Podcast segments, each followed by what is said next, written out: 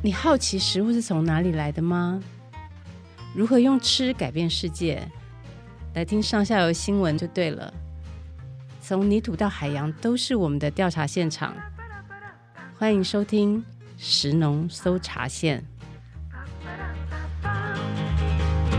Hello，各位听众朋友，大家好，欢迎您再次收听由上下游新闻团队直播的 Podcast 节目《食农搜查线》，我是杨雨云。这一集节目的录音时间是二零二三年的八月。再过十六个月，纽西兰液态乳呢就会全面零关税进入台湾。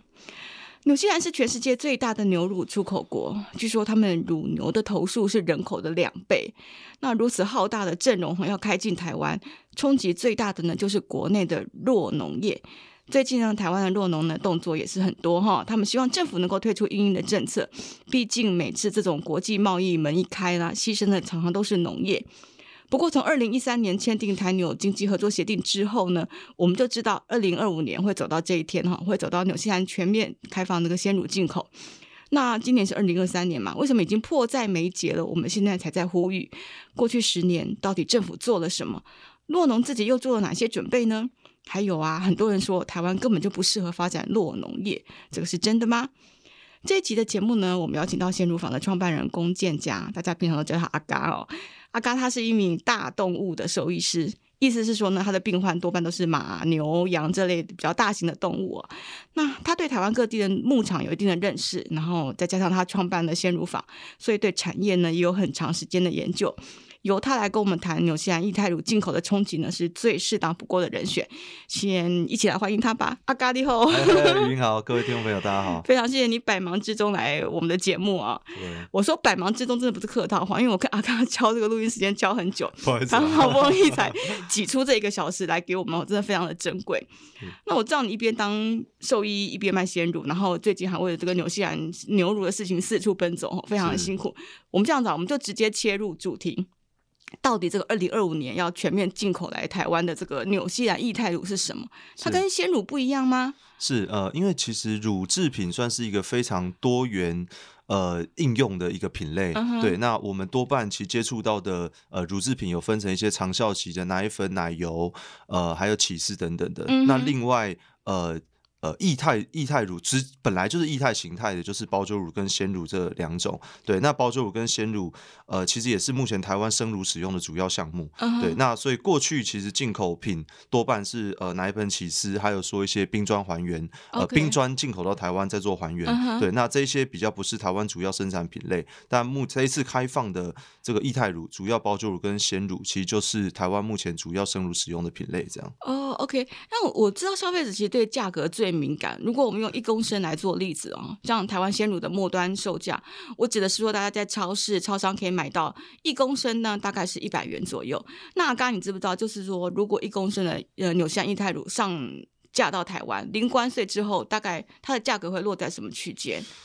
呃，目前其实每一个通路的规则不同，然后价差也蛮大的。Uh. 那目前有我我以好事多为例好了，嗯、好事多目前是国产鲜乳跟纽西兰进口的呃这个乳品，每公升的价差大概是在五到十块左右。这是还没有零关税之前，对，还没有零关税之前，嗯、对。那呃，目前有关税是加十四元的关税，所以基本上就呃可以预期有可能会再差个十块左右。所以也就是说，一公升可能会差到二十五块喽。嗯，对，有可能，但是因为它还有加上一些通路的抽成，嗯、所以基本上它的呃关税价应该不会直接跟呃末端通路的价格是完全持平的。OK，对。But anyway，看起来就是有一个价格的落差嘛，对不对？是是。可是国产有鲜国产鲜乳应该有我们在地的优势，可以帮我们说一下吗？呃，对，其实呃，既然会有这样鲜乳的这样一个品类，鲜、嗯、这个词，当然第一个就是它保存期限比较短.然后它是以这种在地生产在地。运送为主，所以其实全世界各地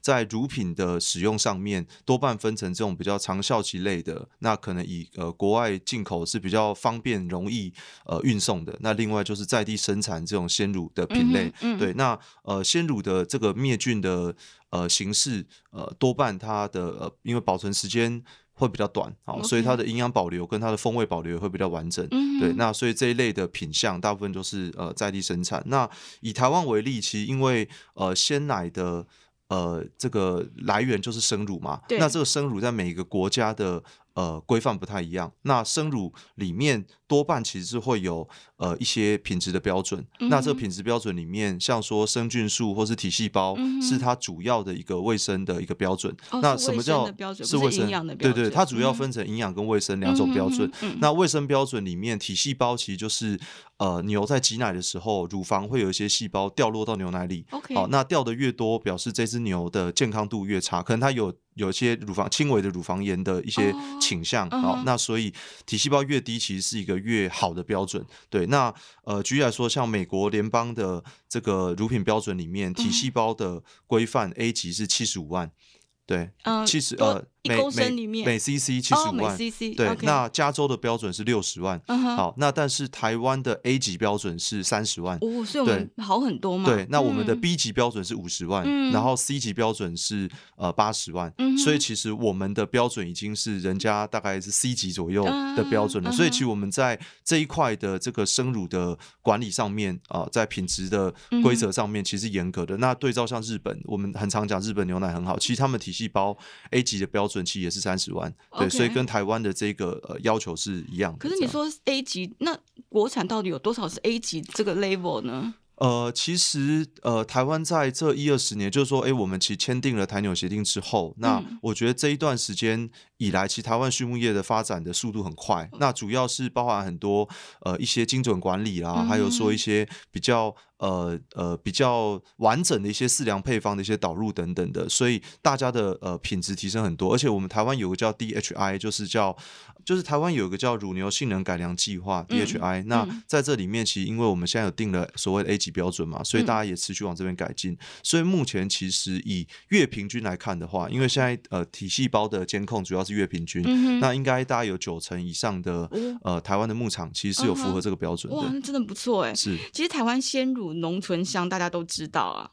可是台湾鲜乳的价格也真的是世界贵，这个也大家都很清楚哦。是，所以很多听众就会质疑说啊，就是因为我们的生产的成本太高啦，或者就又是有些人会说这个酪农赚太多。是，但我们知道这其实有很多误解。我们再以刚刚一公升一百块的这个国产鲜乳来做例子哦，请问一下它的这个价格结构大概是怎么样？一百块里面酪农到底卖生乳是卖多少钱呢？呃。如果呃，因为现在的末端售价大概在八十块到九十五块左右啦，嗯、就一般的大大大品牌的鲜奶大概是在这个价格，嗯、所以就将近一百块的价格。嗯、那生乳的价格大概因为冬暖夏的价格不同，那像现在夏季生乳价格大概将近四十块左右。哦、对，那四十块，所以在呃一般假设八十到一百块价格里面，生乳占四十 percent，那一般通路的。呃，价格大概占也占四十 percent，嗯，对，那另外是乳品厂大概占二十 percent 左右，嗯、所以大概分三个大的区块。对，所以其实我们一般拿到的呃鲜奶里面，其实有蛮多的比例，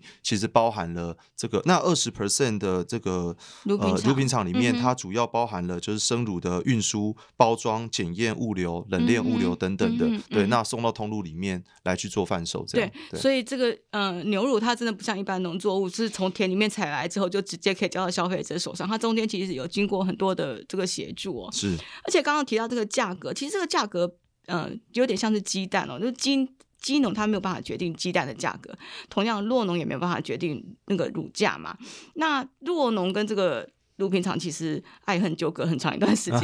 因为早年这个冬天大家没有喝鲜奶的时候，酪酪农就只好把鲜奶倒掉。是，那后来他这个乳品厂保价收购就解决了这个问题嘛，对不对？是。可是但是解决的同时又变成一种价格前置的束缚哦。所以阿刚，你来帮我们说一下这段历史好不好？好，呃，其实呃，乳品产业比较算是一个气作的一个保价收购的一个产业。嗯，好，那基本上它应该是保价保量呃的契全契作，嗯、但是在契作过程当中，当然它会有一个合约的期限，嗯、就是说，诶，如果呃，举例来说，像呃，从去年年底开始，当然也因为呃，这个台纽协定已经呃快要全面开放了，但是这十二年来，其实它并不是。呃，全部平稳的，它是每一段时间它就会增加它的这个配额的额度，哦、对，然后会降低它的关税，嗯、哼哼好，所以其实每年的进口量是不断增加的。嗯、那所以一直到已经快要开放的这个前夕，其实进口的量体当然也很多了，所以其实整个市场已经有受到一些压缩。嗯、在这前提之下，其实像去年年底到今年年初，嗯、有一。些乳品厂跟洛农的合约是已经到期了，了那到期之后就主动不续约。那但是因为对农民来说，如果没有找到下一个续约的乳品厂，其实他们的生乳就因为牛奶它不像一般农产品，它是每一天都要生产的，嗯、所以一年三百六十五天都要挤奶。所以我在一月份的时候还有接到农民，我记得是一月二十几号吧，哦、他说他对他说他牛奶已经倒掉二十几天了，哦、然后他完全找不到下一手的乳品厂，嗯、因为整个市场基本上看起来就是。呃，就是没没有呃这个特别的呃增加这样的一个需求嘛，嗯、对，所以对呃农民来说，如果没有人做乳品的收购，其实基本上它的下一步大概就是走向离落了.对，所以它的影响是非常巨大的。嗯、那所以在呃这样的呃合作前提下，通常都需要呃，因为我觉得这个产业算是不容易调节的产业，因为牛是。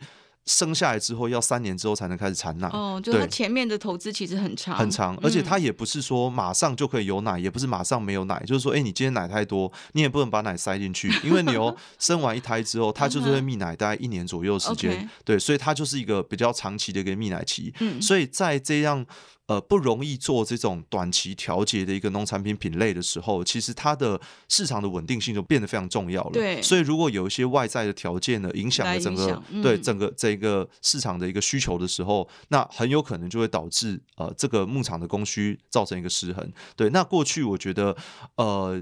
呃，我们其实台湾有一个叫乳价评议委员会，对，那当时有定出一个呃这个呃基础价的一个收购标准，但是这个基础价其实对于大部分的农民来说，呃，他们因为举例来说，像这两年疫情，其实很多原物料高涨，对，所以其实这个基础收购价其实是低于他们的，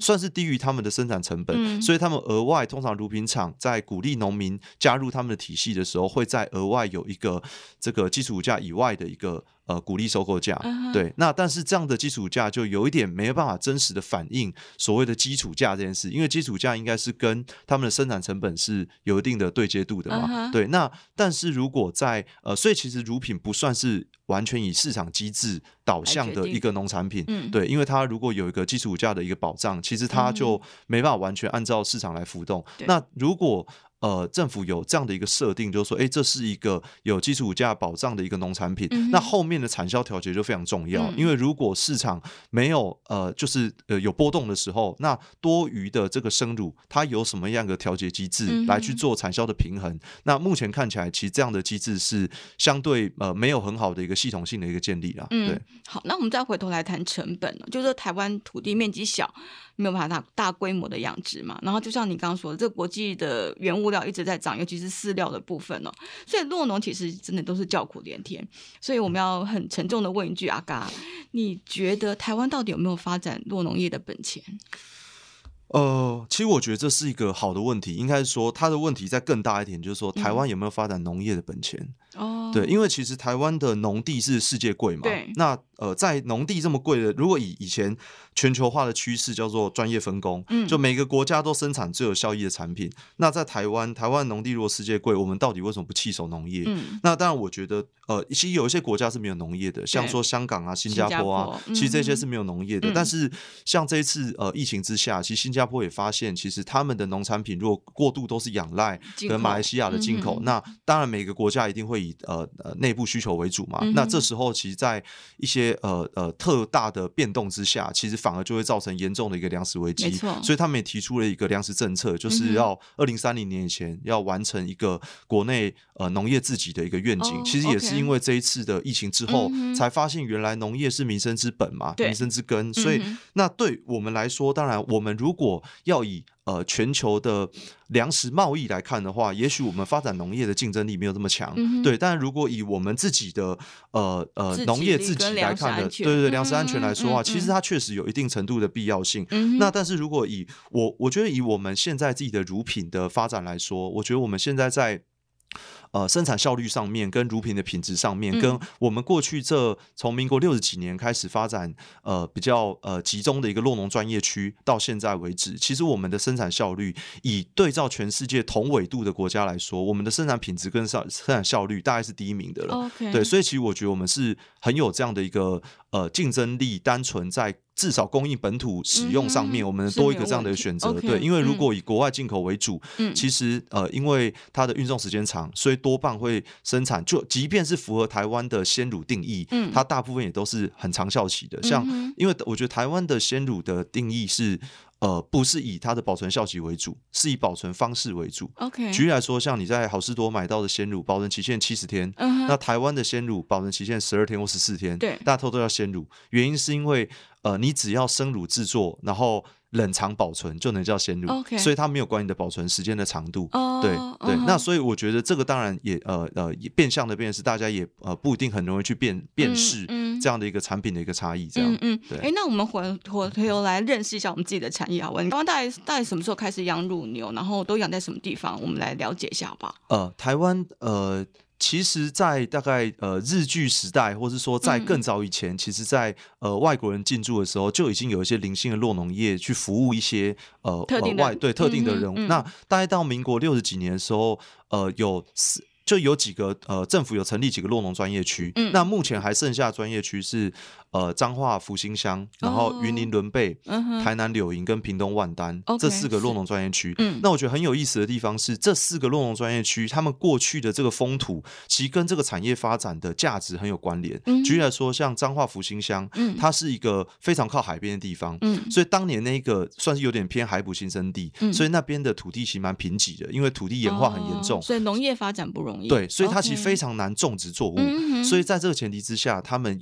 呃，就是发展成畜牧专业用地，反而是一个很适合的一个选项。嗯、第一个，因为牛怕热，所以那边靠海边，所以海风很强劲。哦、对，然后因为这个牛粪发酵之后，嗯、如果它重新去作为这个。呃呃，农牧循环肥料使用，其实会增加它的地力，然后又可以种植成牛吃的牧草，就可以形成一个农牧循环。对，那举例来说，像柳营那个地区，它在巴翁那个地区过去是很容易淹水的地方。那那时候如果种植任何作物，只要一淹水，这些作物就毁了。对，那但是呃那时候在六十几年在鼓励呃畜牧发展的时候，是从六头牛开始养的。那他们认为说，哎，其实牛体型大，所以你要迁移牛还不会就比较容易迁移啦，因为作物搬不走嘛，牛可以搬走嘛。所以那时候所以要离开比较容易。对对对对，那当然现在呃规模大概都两三百头牧场，牛没有办法离开了，但是它至少也让当年不好使用的土地有一个再利用的价值。所以我们现在其实我觉得在讲所谓的地方创生，其实我觉得并不是一定要用观光为导向，而是说如果在地有适合发展的产业，而且也让在地的土地可以活用，我们应该保留这个产业的价值，来让这个产业可以永续发展。这样。那时候我们台湾到底都是养什么品种的牛？呃，台湾其实对照对接国际，其实国际当然有很多乳牛品种，但几乎大部分都是黑白花的荷氏登牛。OK，对，那当然它的产乳的效率、产乳量都是表现最好的。嗯、那台湾目前呃也都是以这种荷呃荷氏登的乳牛为主体，这样。这是荷兰的牛，对不对？呃。它的历史其实有几种说法啦，uh huh. 对，有时候从呃荷兰，有时候从德国等等的.但是所以有我们会俗称叫荷兰牛，但它是英文是 Holstein 嘛，uh huh. 对，所以我们就呃它的呃是它叫荷士登牛。不，anyway，它就是从欧洲来的嘛。对对对，那这样子一个比较温带国家的一种品种的牛，在台湾到底适应的好不好？呃，我觉得当然，台湾其实呃，我我举例来说，现在其实全世界养牛效率最高的地方是以色列。哦、那我在几年前去以色列参访，嗯、那以色列其实是一个沙漠国家，对，他们夏天到四十几度，哦、但是他们有非常多因应这个环境，但是他们可以把温带的乳牛养到全世界生产效率最高。哦 okay、好，那当然他们有很多的软硬体的整合，嗯、然后数据的整合，嗯、精准的管理，然后蓄舍设计，好、嗯，然后一些降温的模式，呃，去做一些监控。嗯、对，那我觉得台湾现在就是往这方向走，现在大。部分其实像我们合作牧场，全面的都有配佩戴这种乳牛的体感监测装置，有点像牛的 Apple Watch。对，那我们就可以监控牛只的热紧迫哦，还有说，哎，牛只它在牧场里面啊，它的喘息啊等等的，那我们就可以去做一些呃牧场环境的一些调整。那再来就是，我觉得还有个育种上来，因为我们现在的呃呃呃精益国。大部分都是用采用人工受精，对。那我们会从国外呃进口，那我们自己牧场里面会做一些选育，这样，嗯，对。所以也就是说，虽然这个品种原来是欧洲国家的品种，嗯、可是经过科技的这个协助，其实在台湾也都可以养的没有问题了。是，对。然后另外还想问，就是说台湾现在农业缺工很严重，不知道说洛农业是不是也面临了同样的问题？对，其实农呃落农业过去也是呃农业缺工里面最严重的一环，所以当年在在两三哎三年前吗？就是开放农业外劳的时候，第一波就是开放屠宰跟畜牧业，呃跟落农产业。对，那呃，当然现在我觉得一部分是因为农业未来的开放，然后第二个部分是有开始越来越多的。呃，家庭式饲养牧场开始想要转型成农企业，嗯，就是过去他们所有都是用自家人来经营嘛，嗯。那现在如果转型成农企业，他们可能会开始有一些专业经理人制，嗯，或者说一开始想要培养自己的干部，嗯。那第三个就是因为现在有一些精准管理的模式，嗯，所以也可以让人员更精简，嗯，或者说提高他生产效率，人员也不需要这么多这样。嗯，嗯对。哎，那这样听起来其实有很多很多的进步啊。那为什么我们还要这么担心纽西兰乳品进口？而且你们还发起联署说，呃，诉求就是孩子的未来要。喝得到国产鲜乳，我真的有点惊讶。就说，纽现在牛乳进口的冲击真的这么大？真的已经有人要离落了吗？是呃，就就就像我刚刚说的，其实从去年年底到今年，大概已经有十几户的落农，呃，已经没有续约，而且是已经有一些是都已经直接离落了。嗯、对，那有一些有找到乳品厂签一年的短约，但是到今年年底也已经收到不会再续约的消息了。嗯，对，那所以表示，那因为纽西兰毕竟是全世界最大的一个乳品出口国，那呃，我觉得他们的生产的形式跟台湾非常不一样。那像其实全世界各大的这种乳品出口国，有一些都是有一些政府的一些支持政策，嗯、就是说为了强化他们一些呃出口竞争力，或是为了要达到一些产销的平衡，所以对于长效期的乳品会给予一些政策上的保支持，或者说一些政策的补贴，来去强化他们的一些竞争力。嗯、那所以我觉得在这样的一个前提之下，当然也有点是不太公平的竞争啦。就我们等于是也需要靠自己嘛。嗯、那在生产效率上面，如果我们的呃标示如果没有很完整，那在这种呃不同的灭菌方式等等的也没有办法做一个区隔的前提下，嗯、那我觉得。确实，我们以现有的乳品的生产状况，要直接跟他们做对应，我觉得我们在价格成本上面是没有什么优势的。对。可是大家不要觉得说，反正官场就是官场，我们喝进口牛乳就好了嘛。其实，就像阿阿嘎刚刚一直有在强调，鲜乳它是非常重要的蛋白质哈。是。那它应该跟国家粮食食安全、国家粮食的自给率一起来考虑，对不对？对我，我觉得。呃，我可以可以稍微分享一下，因为现在的生乳，嗯、呃，我们大概有百分之四十是用在业务通路使用。嗯，所以业务通路就是手摇店、咖啡店、烘焙这些算是业务通路。嗯，那这些业务通路其实是你看不到它的原料，不一定这么容易直接辨识它的原料来源的。哦、那它如果占了四十 percent 现在的生乳使用，它是最容易被替换的，因为那一些其实就直接呃会非常价格导向。所以我举例来说，现在其实呃大家平常喝到的一些。呃，咖啡哦、呃，已经有一些都已经转成是用冰砖还原的拿铁了。Oh. 对，那当然我们呃不一定这么容易的去辨识它，就是口味上可能没有太大的差别。对对对，因为它毕竟它是一个调和的饮品嘛，或者说它跟咖啡做结合，所以你直接不像直接单喝鲜奶一样这么容易的去辨识它的差别。嗯嗯、那所以呃，对大家来说，如果我们以这种。呃，天然农作物或者说以一级农产品的逻辑来说，尽可能以比较低度加工来说的话，嗯、其实最容易被取代就是大家呃平常日常当中没被发现的这一块，它其实就慢慢被取代掉了。嗯、了解了解。其实关于这个纽西兰液态乳进口这个问题呢，上下游也做了几篇报道。可是每次啊，都会有这个读者在我们的脸书留言说到，就说啊，你们又要政府补助这样子。嗯、呃，其实。我知道诺诺他们想要的不是补助，他们想要多几条路可以走。比方说，有些人呢，他就开始发展国产的 cheese 啊，或者是发酵奶油等等哦，这些比较耐久放的加工品。可是同样的，这些加工品就会回到价格的问题嘛，因为它一定比进口的价格来的呃比较贵一点。然后市场的到底有没有这样的市场，都都是一些问题哦。所以我想再请问阿嘎，你怎么样看这些鲜乳加工品的未来？呃，对我我觉得其实确实呃补助。呃，单点式的一些设备补助，我觉得对产业发展。呃，帮助其实是相对小的，嗯，对，那单点式的补助，对，现在对很多农民来说，嗯、即便有一些农机的补助啊，哦、或是有一些、嗯、呃呃设备的补助，牛舍对牛舍一些补助，对，嗯、那当然我觉得呃应该是建立比较具有韧性的这种呃产业环境，所以我举个例子来说，像日本他们在鼓励生乳生产的时候，嗯、他们如果是作为一般的饮用饮用牛奶，它就是收购价就直接是。呃，直接作为乳品贩售嘛，但如果他今天要做成长效期的乳品的时候，嗯、政府其实是会呃。补助这些长效比的产品发展，来让这长效长效期的产品发展有一定的比例可以作为产销的调节使用。Oh. 对，那其实这就是强化的所，所以它就是会有呃所谓的加工用，就是你今天生产了一百吨的生乳，嗯、那假设你有七十吨是作为饮用乳使用，三十吨做长效期产品，嗯、长效期产品的这三十吨的生乳就会有一些补贴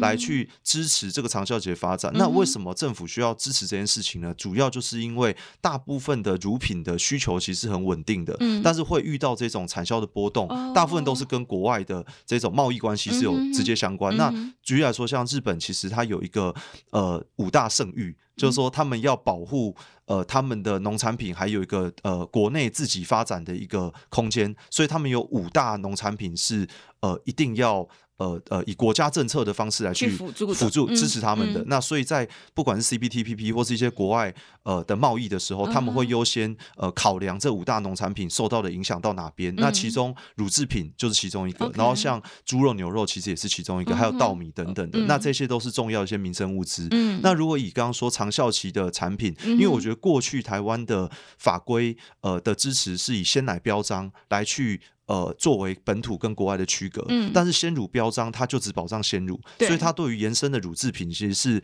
呃，没有一个管理办法的，嗯、所以它也不适用于其他的管理办法。甚至可以说，嗯、呃，在加工上面还有一些法规的，嗯、呃，的一些限制。对，对没错。所以也没有太多的。所以举例来说，像国外有很多的呃，这个小牧场，然后他自己有一些加工的一些品类。像我、嗯、呃去年去荷兰的时候，他可能有不管是 cheese 或是呃发酵乳的优格的工厂，是跟、嗯、就在牧场旁边的，嗯、或是有小的一个鲜乳生产基地就在工厂旁边。嗯、对，那有点像前店后厂这样的一个模式啊。Okay, 对，那台湾当然我觉得。并没有开放，但台湾其实也是家庭农的一个生产模式，所以台湾其实说不管是多大的乳品公司，他们几乎也都是跟家庭农的牧场做合作，然后做气作，所以其实台湾应该是有一些潜力来去发展。呃，这样的一个多元的一一些应用管道，那我觉得也因为过去我们是以鲜奶标章作为乳品的管理，对，所以其实，在我们整个产业链上面，我们是没有建立鲜奶以外的这种长效期的一个加一个加工的模式。嗯、那我觉得我们的饮食习惯过去，呃，当然这几年也呃一直在西化嘛，但是过去我们的那个饮食本体其实对于乳制品的使用率其实很低的，所以如果对照欧美国家，我们的乳品的使用，呃，大概只有人家的五分之一左右而已，那、嗯、哼。甚至。连呃，国建署在。呃，它有一个具体的建议，就是说每日的饮食指南里面六大营养里面有其中一块就是乳品类。对。但我们乳品类的摄取是远低于饮食指南的建议的。哦。对。所以我觉得这个其实在，在呃去年食农教育法通过之后，哦、当然大家要怎么样达到一个饮食的平衡？嗯、那其实有一些呃乳品的入菜，它有很多元的，不管刚刚说的起司啦，或是说一些呃呃鲜奶油啦，或是说一些优格啊，嗯、对，对其实这一些的品类，呃，它有很呃，它其实是有很多元的一个发展性，但。在我们平日的饮食文化当中，我觉得也相对接触的都比较少。对，嗯嗯嗯，所以价格上面，呃，您的意思就是说，如果我们能够呃法规上面有开放，或者是说有更多的这个发展的契机的话，国产 cheese、国产优格、国产奶油，其实呃未来的潜力都是可以期待的。对，应该说，其实，在全世界各地要做这种起起司，或者说做发酵乳，嗯、大部分都是会。优先使用在地的生乳，嗯、那甚至像起司，如果不是用生乳的话，它整个发酵性就差很多，甚至有些起司是做不起来的。对，嗯、所以呃，在地如果有这种生乳的产业发展，嗯、这一些的附加产业链才能够展开。嗯、那或者说，像我们过去的优格，大部分在市面上货架上看到都是这种呃，以奶粉充填。或者还原为主的发酵优格，但是在这呃五六年左右，其实也货架上开始有一些是用鲜乳或生乳为基底的这种、嗯、呃生乳发酵，那它在口感，还有说它在呃这个这个整个发酵性，还有说它的营呃这个营养上面等等的，其实都会具备一些优势。嗯、那但是因为过去这些的法规的名词没有做出一些区隔，嗯、所以厂商在使用这些比较呃可能比较呃高单价的原料的时候，当然就会比较难被理解。我为什么这东西会有差异？好，它的这个 CP 在哪里？的差别，对对对对对对，哎，那我们再回来问一下，就是说，如果诺农他们说我们不要，我们要的不是补助，那到底政府他们希望政府做什么？你们发起一个联署，他的诉求大概是怎样？呃，第一个就是。是不是能够清楚的把呃本土生乳的使用比例，或者是说现在的乳品标示，可以做一个、嗯、呃强化？哦，嗯、那我觉得这个在食农教育法精神下，我觉得这个部分的强化也可以才让呃这个消费者认知可以去理解这个国产的一个区隔。我觉得有点像当年在讲台湾做的标章，那至少可以有一个比较、嗯、呃比较好的一个标示的体系，哦，可以让大家做一个辨识。嗯、那第二个就是说。呃，因为现在有很多的牧场，他们面临到这个近邻转型，然后或是说我们在讲农牧循环，都会有一些土地配套政策是没有开放的。嗯，举例来说，哎，牧场他可能想要做呃环境的升级啊，或者说呃蓄舍升级，以及说他们现在扩大，对，呃，不一定扩大，就是说他们要想要呃用。呃，比较有效率的生产模式，嗯、但是牧场的这些改建，还有说，呃，附近如果要做早育早杀的浇灌，去做农牧循环的浇灌，哦嗯。嗯、其实这些土地的利用的取得是非常非常困难的。嗯、那过去，呃，举例来说，像我去以色列的时候，嗯、就发现其实他们有这种基础建设是呃共同建立的，就是说，哎，他所有的废弃物的是有个处理中心，嗯、或者说，呃，牛只是有一个除料的研发中心去做共同共同管理，有点像中央厨房的概念。对对对对对，嗯、那就可以呃让这种呃所谓的。外部成本内部化的过程当中，可以有比较好的效效率跟效益，去共同处理它。对，那目前呃，我觉得台湾这个基础建设是比较薄弱的。那这一块，我觉得是呃，大家也非常希望可能哎有一个共同处理的管道，或者说哎政府有机会一起来统筹协助。因为这个不管在地方政府和中央政府，如果没有出面帮忙的话，其实我觉得是是非常困难自己，因为他可能需要形成一个生态圈来去运作这件事情。对，然后呃，第三个就是说，其实呃，是不是可能可能像已经有发的，我刚刚讲像日本，它。在这种这个这个乳品的产销调节上面，它有建立一个产销调节一个支持系统。嗯、那不管是长效期乳品的一个支持模式，嗯、哦，或者说呃，在呃因应这种呃国外进口的这种呃产销波荡的时候，那可以不是最后以离落的方式来去离开嘛？嗯、那至少让这个乳品可以有一个发展的空间。举例来说，像过去台湾其实曾经有学童乳的一个政策，那其实日本长期有学童乳的政策。嗯、那这学童乳的政策其实就是他们在呃。呃，国民健康饮食的均匀的需求当中，他们认为乳品是其中一个要纳管的其中一个项目。嗯、那这一个乳品的呃纳管，其实它也具有调节价值。对，就是说，哎，如果今天在呃，我们假设可以做成包酒乳啊，或是说可能它在呃这呃这个至少有一定的使用量，是由这个呃呃学童或者说长长照的单位来做使用的时候，它也会是一个呃很好的一个乳制品的一个使用的一个一个一个单位。嗯、对对对，嗯、所以这是我们现在的呃呃呃其中。一个呃推广项目，那最后一个想要去呃喊话的，其实就是呃，因为刚刚讲到，其实整个呃生乳的结构当中，虽然我们台湾的生乳的生产，我刚刚说一百块里面如果占四十块，确实比国外的生产的。呃呃，成本来稍微高一些，但其实还有非常大的一个比例，其实包含在通路上面的一个抽成比例，其实也是很高的。嗯、对，对，那所以我们看到了一瓶的牛奶，其实大概有一半的比例，嗯、也许是在通路这上面。嗯、那有没有可能，其实在这上面是呃有一些，些对，有一些让利的空间等等，在一、嗯、尤其是在一级农产品，嗯、如果它是属于民生物资，或者说它是属于呃政府对民生的物价管控上面的其中一个项目的话，嗯、那在呃国外其实也有类似这样的一个案例。嗯、对，所以这个是呃这一次在联署里面的主要的四个项目，OK，对，那还有最后一个就是说，因为其实对很多农民来说，他们对于养牛是一次投资都是十年、二十年、三十年起跳的这样的一个范围，嗯、所以这一个产业到底未来是还有没有发展性？或者说，哎，如果对，如果政府未来政策是，哎。农业可以越来越少，那我们都以进口替代为主。好，那也没关系，讲清楚说明白，那让大家可以呃优先的知道未来就不需要再继续投资，或者说哎、欸，可能要有一个比较明确的一个离落配套。那我觉得这样短中长期一个政策白皮书，我觉得是农民非常迫切需要的，就是说至少比较知道自己的定位到底是不是呃，因为这都是他们。全部的家当投资在里面呢，都是他们的人生、他们的家庭，所以他们真的是需要知道，呃，他们未来到底要运作到什么程度，还有说到底是不是呃还有办法持续永续发展的一个方向啦。可是现在农业部的方向比较像是说想要太弱扶强啊，就是整并成几个大的弱场，这样子的方向，您同意吗？其实我是觉得台湾没有这样条件啦，因为呃，其实呃，日本。欧洲、台湾都是属于家庭农，嗯、所以大概都是呃一百到三百头牛这样的规模。嗯、但是像美国跟中国，他们很多企业农都是这种几万头。万对，像我之前去呃中国一个牧场，可能一万四千头牛这种这种等级的。嗯、那所以其实对，如果你真的要以这种。规模化来去饲养的话，我觉得台湾绝对不太可能会拼过这些、嗯、呃企业嘛。那我们现在的，我觉得以家庭农他们的呃，不管是管理模式，或是说土地利用的方式，或是他们的生产特色等等的那个结构，都是呃完全不一样的。那它的管理跟资金来源跟承可承受可承受风险也都不一样。所以如果我们现在结构就是家庭农了，嗯、那你要全部转成这种企业的集中方式，这个是完全不同产业链。嗯、对，那我认为。呃呃，其实我觉得也不一定是最适合现在状态。那我觉得现在的这些独立农民，他们也有非常高度的意识，是想要呃持续发展的。如果他们都有这样的一个经营意愿的话，其实应该是让现有体制强化，甚至鼓励他们可以想要养的，可以继续用呃他们现在的经营模式去呃转型，然后继续往往下永续发展下去。我觉得可能是更适合做法。这样了解。阿高老师跟你说，其实今天的节目啊，是听众朋友敲碗要求的。哦，是吗？对，其实关心台湾鲜乳的消费者真的非常的多。像我昨天睡觉之前，我还上网看了一下，就是我们上下游的网站后台啊，我们六月初有报道一个屏东阿猴的鲜奶，是到昨天还有好多人在看这一篇啊，所以我我觉得大家是愿意支持国产鲜乳的。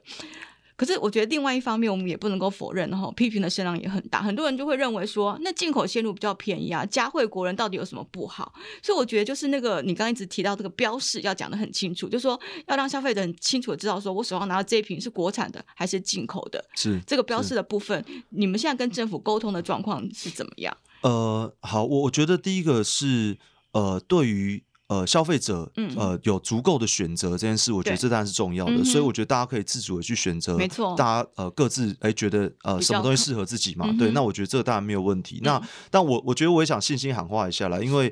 呃我们自己的国产鲜乳，举例来说，像我们现在鲜乳坊合作六个牧场，嗯、那在呃日本他们有一个北海道的一个平均的呃酪农的品质，其实是一个公开标准，嗯、好，就是它是有有把这个资讯公开的。那我们现在生产的品质是已经超过。北海道的品质了，不，尤其是你刚刚说的，呃，营养品质啊，不管是乳脂肪、乳蛋白、S N F、无脂固形物，对，然后还有体细胞跟生菌素，其实都是优于所谓北海道的标准。那当然对大家来说，可能它就是一瓶白色的液体，所以不一定知道，哎，到底差别在哪边。但是因为呃，我觉得日本的饲养方式跟这种纽澳其实蛮不一样的。我们这种比较呃呃室内的饲养方式，呃，其实它的营养浓度是可以更高的，就更比较。这种对比较放，因为放牧是比较呃粗放的一种养法嘛，嗯、所以其实牛吃的呃营养的平衡性、完整性也是相对比较不足的。嗯、对，那所以呃对于这种室内饲养，其实它是有一些品质优势，只是大家过去可能呃也不不一定这么理解。而其实我们在台湾这一块的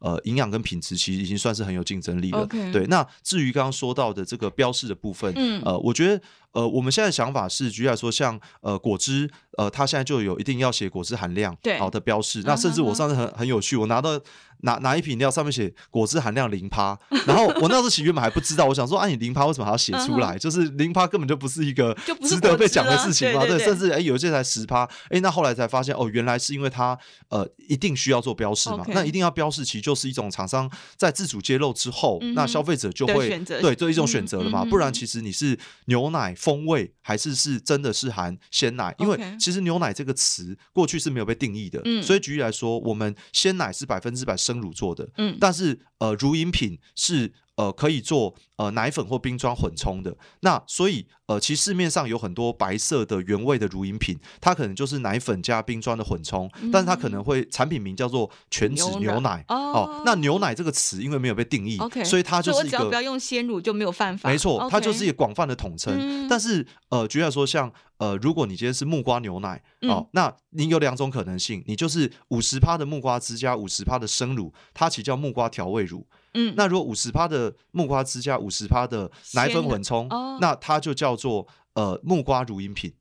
好，那但是它都可以叫木瓜牛奶。OK，但是如果你用奶粉混冲的，它价格比较低。嗯，好，那用生乳或者说用鲜乳做成的，它奶成本比较高。那如果都叫木瓜牛奶，消费者无法辨识，那我当然就用奶粉就好了嘛。对，所以其实我觉得牛奶这个词如果没没有被定义，其实它确实很有可能会造成一些混乱，或是大家会买到以为你买到什么，但其实不是那个东西。所以我们一个是觉得牛奶这个词应该要被纳管，而不要有定义的一些乳制品的原则，但却没有把牛奶这个最大众使用的词做纳管。第二个就是鲜乳这个词，如果呃他没有把效期的考量放进去，只用保存方式考量进去，其实我觉得对于大家所认知的新鲜是有落差的。对，那第三个就是生乳的使用含量是不是应该要被标示出来？对对对，就像果汁这样子。对对对对对对对。好，哎，节目最后我想请阿佳阿嘎再分享一下，就是因为你长期都在这个产业里面嘛，那现在也很多落二代回来接手，对不对？是是。就是整个现在产业面对牛现在乳乳那个鲜乳要进口这件事情，大家的心情到底怎么样？呃，我老实说，我觉得二零一三年刚签订的时候，我觉得大家还不太知道这是什么东西，对，那个感觉还没有那么感觉还蛮薄弱的。对，对，对，对，那我觉得有点像温水煮青蛙啦，嗯，因为其实大家每一天在牧场里面，呃的工作，其实我觉得落农的工作跟一般的农业工作最大差别是，它三百六十五天都是。都是一直要做的，所以他其实对他是完全没有办法休息的。嗯、所以你每一天都在那个牧场的场景里面，日复一日做一模一样的事情，嗯、所以你对外界的这种。呃，讯息的感知度就会有点没这么强烈，有点脱离。对，对、嗯，但是我觉得在这两三年，呃，嗯、尤其是今年，我觉得呃，感觉特别明显，嗯、就是整个洛农，像我们这一次的呃，这一个、这个呃联署，其实台湾才五百个养牛户哦、嗯，但是最后呃，整个产业里面的，不管是包含专家学者或是从业人员，总共有一千多人的联署在这个上面，嗯、所以我觉得那大概有将近三百个牧场都有进行这个联署、嗯，所以我觉得每个牧场在这个上面其实都是非常非常紧张的、嗯。那其实现在也有很多的呃。落，二代就是过去他们农民其实不一定是有相关背景开始养牛，在、哦、民国六几年开始没有，但现在有很多落二代都已经是带着专业进来，对对对，哎、他可能是动科或兽医相关毕业、嗯，然后真的有心要投入，嗯、但是当然也会很担心说，哎、欸，这个产业到底有没有发展性？那如果全家人都投身进去了，你根本鸡蛋都没有放在同一个篮子了，对，那会不会最后全家都一起倒了？嗯、对，所以我觉得现在对于呃，我觉得呃，农民这个议题的关注度，我觉得是非常高的。OK，心情上他们都做好准备了吗？呃，我觉得情感上，我觉得还没有真的敢去想说，真的会发生到全部。因为其实，呃，我以当年加入 WTO 来看，其实台湾在加入 WTO 前的二十年，其实乳品产业一直都是往上发展的。但加入 WTO 之后，从落农户从一千两百户，大概掉到。六七百户，现在只剩下五百户左右了，哦，所以其实对还在掉，嗯，所以其实我觉得这个国际贸易的影响对于整个产业的结构的影响幅度非常非常大的，所以那当然大家都呃不希望最后成为一个被淘汰的那个状态嘛，嗯，所以我觉得大家呃，就就像刚刚讲的，其实不管我们的体细胞呃已经可以进到。三十万的这样的 A 等级，我觉得都是这十年的时间，我觉得大家有意识的提升自己的一个品质.或是也希望在上面提升竞争力。嗯、但我觉得我回归到台湾自己的产业现实，就是台湾农业发展，不管是不是弱农产业，对照其他国家也一样，就是我们的土地真的就很贵。嗯、然后我们在地下人稠状态之下，如果我们也期待我们有一定程度的农业发展性的话，我觉得这些农民们他们所面对到的这种呃呃价格压力。我觉得相对其实也是也是呃也是吃力的，对。那我觉得这是回到呃我们怎么认知我们自己想要台湾农业的那个价值是什么？那我觉得当然也呃不是觉得哎因为是台湾它就理所当然的贵很多都合理。我觉得不是，是因为品质好啊。对对，而且我们事实上其实也已经有能力发展这种一个成熟产业链。那我们过去的鲜奶其实以单纯以鲜奶的自给率，大概几乎都已经供应到九成左右，所以表示我们是有能力生产这样符合大家需要的一个鲜乳产业。嗯，对，嗯，好，节目结束之前，我想要再次强调哦，就很多读者都会说啊，你们每次农业出事都要政府出手这样子。可是这个农业，它在一定的程度上面维持了我们的环境生态啊，维持了我们的粮食安全，它本来就是应该应该要保护的产业。那另外一方面，这个农产品被这个政府设定的价格的天花板嘛，它本来就没有办法像其他产业的商品这样可以走自由的市场机制。而且阿嘎刚刚已经提过，好几个国家其实都是政府在辅助这个农产品，让他们具有一些国际上面的竞争力哦。所以这一次的这个台纽贸易协定呢，把台湾的落农哦推到纽西兰这样一个农业大国之且呢，这个强势当头，台湾诺农未来要怎么样走？真的需要大家一起来关心呢。那今天真的非常谢谢阿嘎带来第一手的观察，还有这个非常精辟的分析哦。哎、欸、是哎、欸，那我最后是不是也可以呼吁一下？因为我们现在也在进行呃消费者联署哦，消费者也对，就我们一开始原本是、嗯、呃鼓励呃牧场的从业人员、嗯，我们有一个牧场的一个呃洛农协会发起联署。那现在乳业协会在呃公呃就是呃公民倡议平台上面，其实也有一个消费者联署。Okay. 那我们其实也需要在两个月内有一个五千的联署的目标，来让这个议题被关注到。什么时候呢？呃呃，我们才刚这个联署刚上一个礼拜而已。OK，对对对，好，那我们会把这个联署放在节目的这个资讯栏，麻烦大家再去看一下。对，希望关注这一题的呃的消费者也可以一起来加入，让这一题被看见。OK，好，那也希望未来十六个月之内呢，我们台湾落农人都会变得头好壮壮，一起来面对未来的冲击。谢谢阿嘎，谢谢谢谢，谢谢听众朋友，我们下次空中再见，拜拜，拜拜。